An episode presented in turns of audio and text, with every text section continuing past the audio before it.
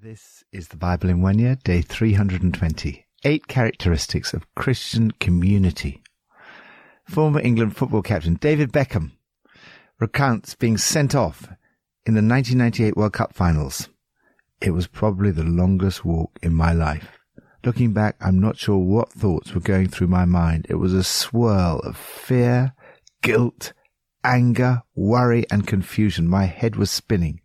I walked into the dressing room. The rules stated that I had to stay in there for the remainder of the match.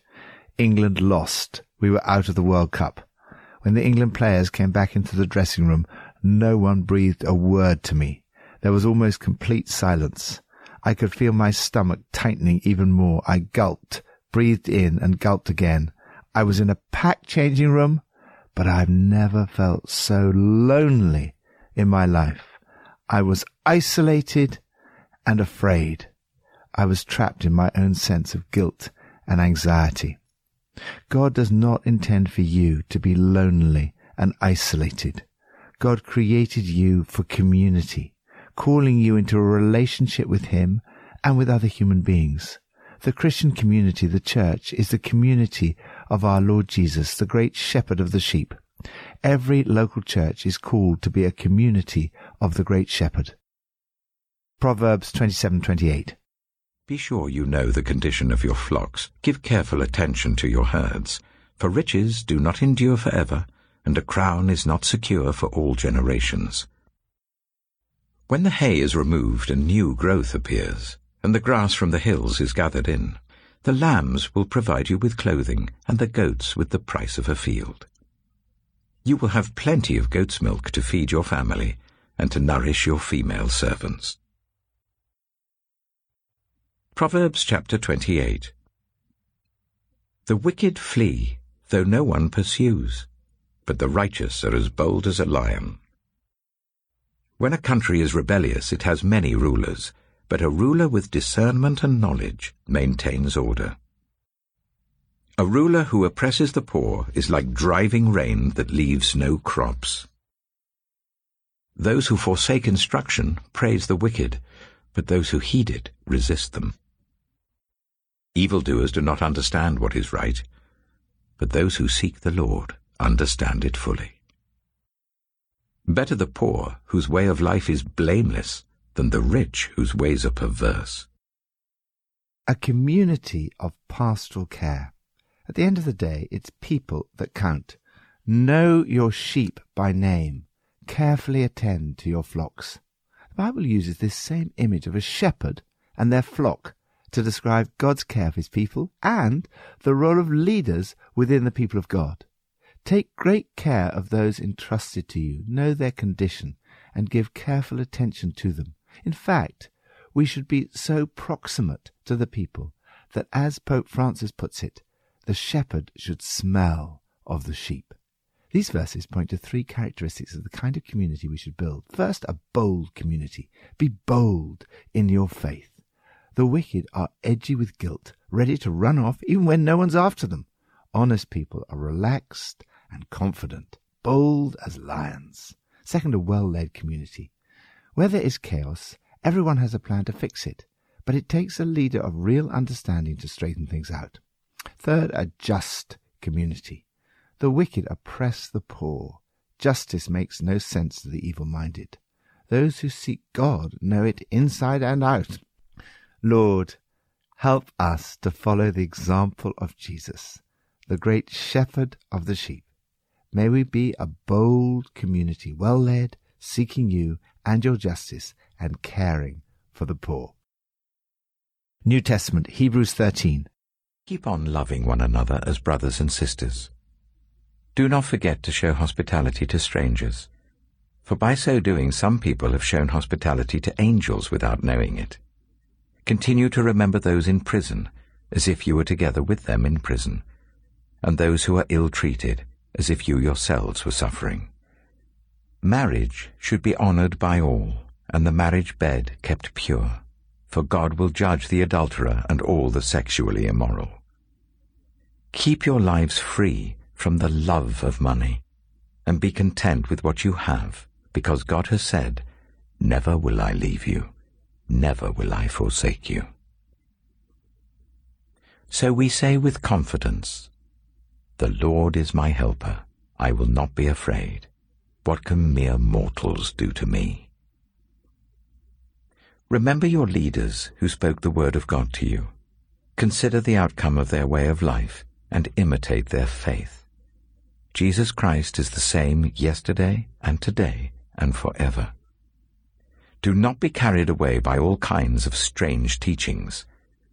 It is good for our hearts to be strengthened by grace, not by eating ceremonial foods, which is of no benefit to those who do so. We have an altar from which those who minister at the tabernacle have no right to eat. The high priest carries the blood of animals into the most holy place as a sin offering, but the bodies are burned outside the camp. And so Jesus also suffered outside the city gate, to make the people holy through his own blood. Let us then go to him outside the camp, bearing the disgrace he bore. For here we do not have an enduring city, but we are looking for the city that is to come. Through Jesus, therefore, let us continually offer to God a sacrifice of praise, the fruit of lips that openly profess his name, and do not forget to do good and to share with others, for with such sacrifices God is pleased. Have confidence in your leaders and submit to their authority, because they keep watch over you as those who must give an account. Do this so that their work will be a joy, not a burden, for that would be of no benefit to you. Pray for us. We are sure that we have a clear conscience and desire to live honorably in every way. I particularly urge you to pray so that I may be restored to you soon. Now may the God of peace, who through the blood of the eternal covenant brought back from the dead our Lord Jesus, that great shepherd of the sheep, equip you with everything good for doing his will, and may he work in us what is pleasing to him through Jesus Christ, to whom be glory for ever and ever. Amen. Brothers and sisters, I urge you to bear with my word of exhortation, for in fact I have written to you quite briefly. I want you to know that our brother Timothy has been released. If he arrives soon, I will come with him to see you. Greet all your leaders and all the Lord's people. Those from Italy send you their greetings. Grace be with you all. A community of Jesus. The community of Jesus, the great shepherd of the sheep, is the most wonderful community on earth. It is held together by love.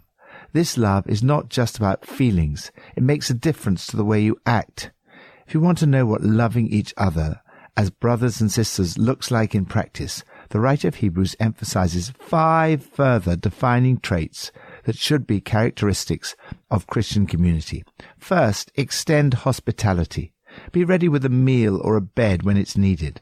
Why, some have extended hospitality to angels without even knowing it, as did Abraham and Sarah. Shared meals are central to hospitality and mission. When you eat together, you let down your guard, welcome strangers, and become friends. Second, help those in need. Regard prisoners as if you were in prison with them. Look on victims of abuse as if what happened to them had happened to you. When you minister to those in prison or to victims of abuse, you encounter Jesus. Third, honor marriage. Honor marriage and guard the sacredness of sexual intimacy between wife and husband. God draws a firm line against casual and illicit sex. Fourth, be content. Don't be obsessed with getting more material things. Be relaxed with what you have since God assured us, I'll never let you down, never walk off and leave you. You don't need to have your mind set on money because God has promised that as you set your mind on Him, He will take care of these things for you. He will never leave you nor forsake you. Fifth, please God. Through Jesus, therefore, let us continually offer to God a sacrifice of praise, the fruit of lips that confess His name. And do not forget to do good and share with others, for with such sacrifices God is pleased. These three things please God praying, especially praising, serving, doing good, and giving, sharing with others. The writer also emphasized the importance of leadership in the Christian community. We are all under our Lord Jesus, that great shepherd of the sheep. However, there are human leaders as well. There are five things he says about leaders. First, appreciate them. Appreciate all your leaders and especially those who first brought the good news to you and first looked after you. Second, imitate them. Consider the outcome of their way of life and imitate their faith. This is a huge challenge for any involved in Christian leadership. Others are watching and are called to imitate. A good example is worth twice as much as good advice. Third, be responsive to them. Be responsive to your pastoral leaders. Listen to their counsel. They are alert to the condition of your lives and work under the strict supervision of God. Contribute to the joy of their leadership, not its drudgery.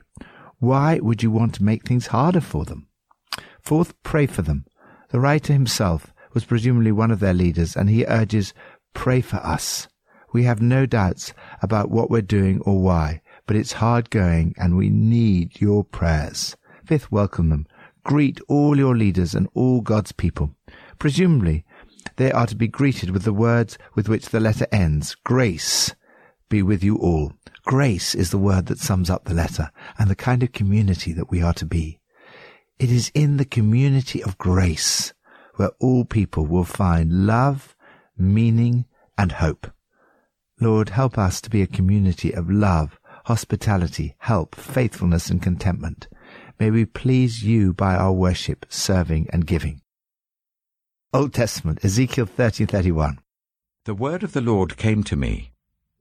Son of man, prophesy and say, This is what the sovereign Lord says. Wail and say, Alas for that day! For the day is near, the day of the Lord is near, a day of clouds, a time of doom for the nations. A sword will come against Egypt, and anguish will come upon Cush. Where the slain fall in Egypt, her wealth will be carried away, and her foundations torn down. Cush and Libya, Lydia and all Arabia, Kub and the people of the covenant land will fall by the sword along with Egypt. This is what the Lord says. The allies of Egypt will fall, and her proud strength will fail. From Migdol to Aswan they will fall by the sword within her, declares the sovereign Lord. They will be desolate among desolate lands, and their cities will lie among ruined cities. Then they will know that I am the Lord, when I set fire to Egypt, and all her helpers are crushed. On that day, Messengers will go out from me in ships to frighten Cush out of her complacency. Anguish will take hold of them on the day of Egypt's doom, for it is sure to come. This is what the sovereign Lord says. I will put an end to the hordes of Egypt by the hand of Nebuchadnezzar, king of Babylon. He and his army, the most ruthless of nations, will be brought in to destroy the land. They will draw their swords against Egypt and fill the land with the slain. I will dry up the waters of the Nile and sell the land to an evil nation. By the hand of foreigners I will lay waste the land and everything in it. I, the Lord, have spoken. This is what the sovereign Lord says. I will destroy the idols and put an end to the images in Memphis. No longer will there be a prince in Egypt, and I will spread fear throughout the land. I will lay waste Upper Egypt, set fire to Zoan, and inflict punishment on Thebes. I will pour out my wrath on Pelusium, the stronghold of Egypt, and wipe out the hordes of Thebes. I will set fire to Egypt, Pelusium will writhe in agony. Thebes will be taken by storm. Memphis will be in constant distress. The young men of Heliopolis and Bubastis will fall by the sword, and the cities themselves will go into captivity. Dark will be the day at Tahpanhes, when I break the yoke of Egypt. There her proud strength will come to an end. She will be covered with clouds, and her villages will go into captivity. So I will inflict punishment on Egypt, and they will know that I am the Lord. In the eleventh year, in the first month on the seventh day, the word of the Lord came to me, Son of man, I have broken the arm of Pharaoh king of Egypt. It has not been bound up to be healed or put in a splint, so that it may become strong enough to hold a sword. Therefore this is what the sovereign Lord says. I am against Pharaoh king of Egypt. I will break both his arms, the good arm as well as the broken one, and make the sword fall from his hand. I will disperse the Egyptians among the nations and scatter them through the countries. I will strengthen the arms of the king of Babylon and put my sword in his hand. But I will break the arms of Pharaoh, and he will groan before him like a mortally wounded man. I will strengthen the arms of the king of Babylon, but the arms of Pharaoh will fall limp. Then they will know that I am the Lord. When I put my sword into the hand of the king of Babylon, and he brandishes it against Egypt. I will disperse the Egyptians among the nations and scatter them through the countries. Then they will know that I am the Lord. Ezekiel chapter 31 In the eleventh year, in the third month on the first day, the word of the Lord came to me. Son of man, say to Pharaoh, king of Egypt, and to his hordes, who can be compared with you in majesty? Consider Assyria, once a cedar in Lebanon, with beautiful branches overshadowing the forest. It towered on high, its top above the thick foliage. The waters nourished it, deep springs made it grow tall. Their streams flowed all around its base and sent their channels to all the trees of the field. So it towered higher than all the trees of the field. Its boughs increased, and its branches grew long, spreading because of abundant waters. All the birds of the sky nested in its boughs. All the wild animals gave birth under its branches. All the great nations lived in its shade. It was majestic in beauty with its spreading boughs, for its roots went down to abundant waters.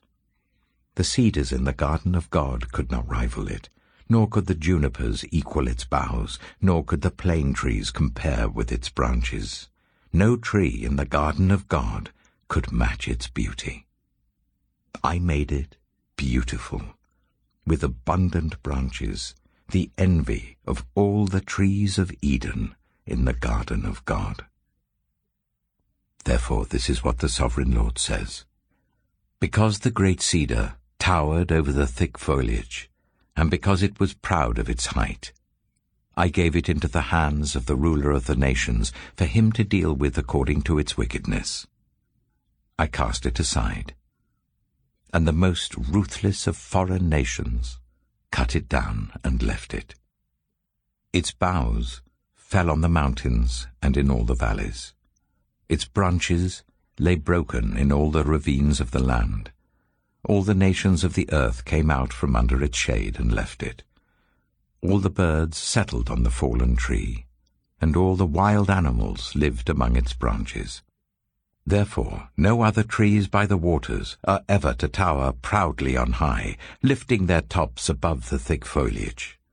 No other trees so well watered are ever to reach such a height. They are all destined for death, for the earth below, among mortals, who go down to the realm of the dead.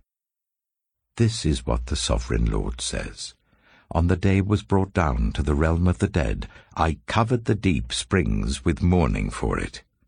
I held back its streams, its abundant waters were restrained. Because of it, I clothed Lebanon with gloom, and all the trees of the field withered away. I made the nations tremble at the sound of its fall when I brought it down to the realm of the dead, to be with those who go down to the pit. Then all the trees of Eden, the choicest and best of Lebanon, the well-watered trees, were consoled in the earth below. They too, like the great cedar, had gone down to the realm of the dead, to those killed by the sword, along with the armed men who lived in its shade among the nations. Which of the trees of Eden can be compared with you in splendor and majesty? Yet you too will be brought down with the trees of Eden to the earth below. You will lie among the uncircumcised, with those killed by the sword. This is Pharaoh and all his hordes, declares the sovereign Lord. A community that knows the shepherd. God's intention for his community is that we should be a place where the lost, the broken, and the lonely find hope, healing, and love. Later on, Ezekiel speaks about the shepherd, who is a national ruler.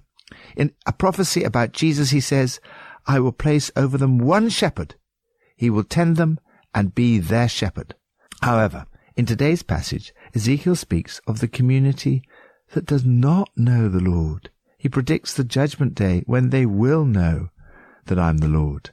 This passage is a warning about the kind of attitudes to avoid. They relied on their wealth and their proud strength. They were arrogant, they were complacent, and they displaced God with idols the cedar of Lebanon contrasts with the kind of community Jesus describes. This great cedar started off towering higher than all the trees of the field, with all the birds of the air nesting in its boughs. All the great nations lived in its shade. It was majestic and beautiful. Its roots went down to abundant waters. However, it was cut down and came to nothing. The kingdom of God is the very opposite. It starts off like a mustard seed which is the smallest seed you plant in the ground. Yet when planted, it grows and becomes the largest of all garden plants, with such big branches that the birds of the air can perch in our shade. Let's seek to be a community that grows like the mustard seed and becomes a place where the lost, the broken and the lonely can perch in its shade, a community that knows the Lord, where people really matter, and where we enjoy the leadership of our Lord Jesus, the great shepherd of the sheep. May the God of peace, who through the blood of the eternal covenant brought back from the dead our Lord Jesus, that great shepherd of the sheep, equip you with everything good for doing his will and may he work in us what is pleasing to him, through Jesus Christ, to whom be glory for ever and ever.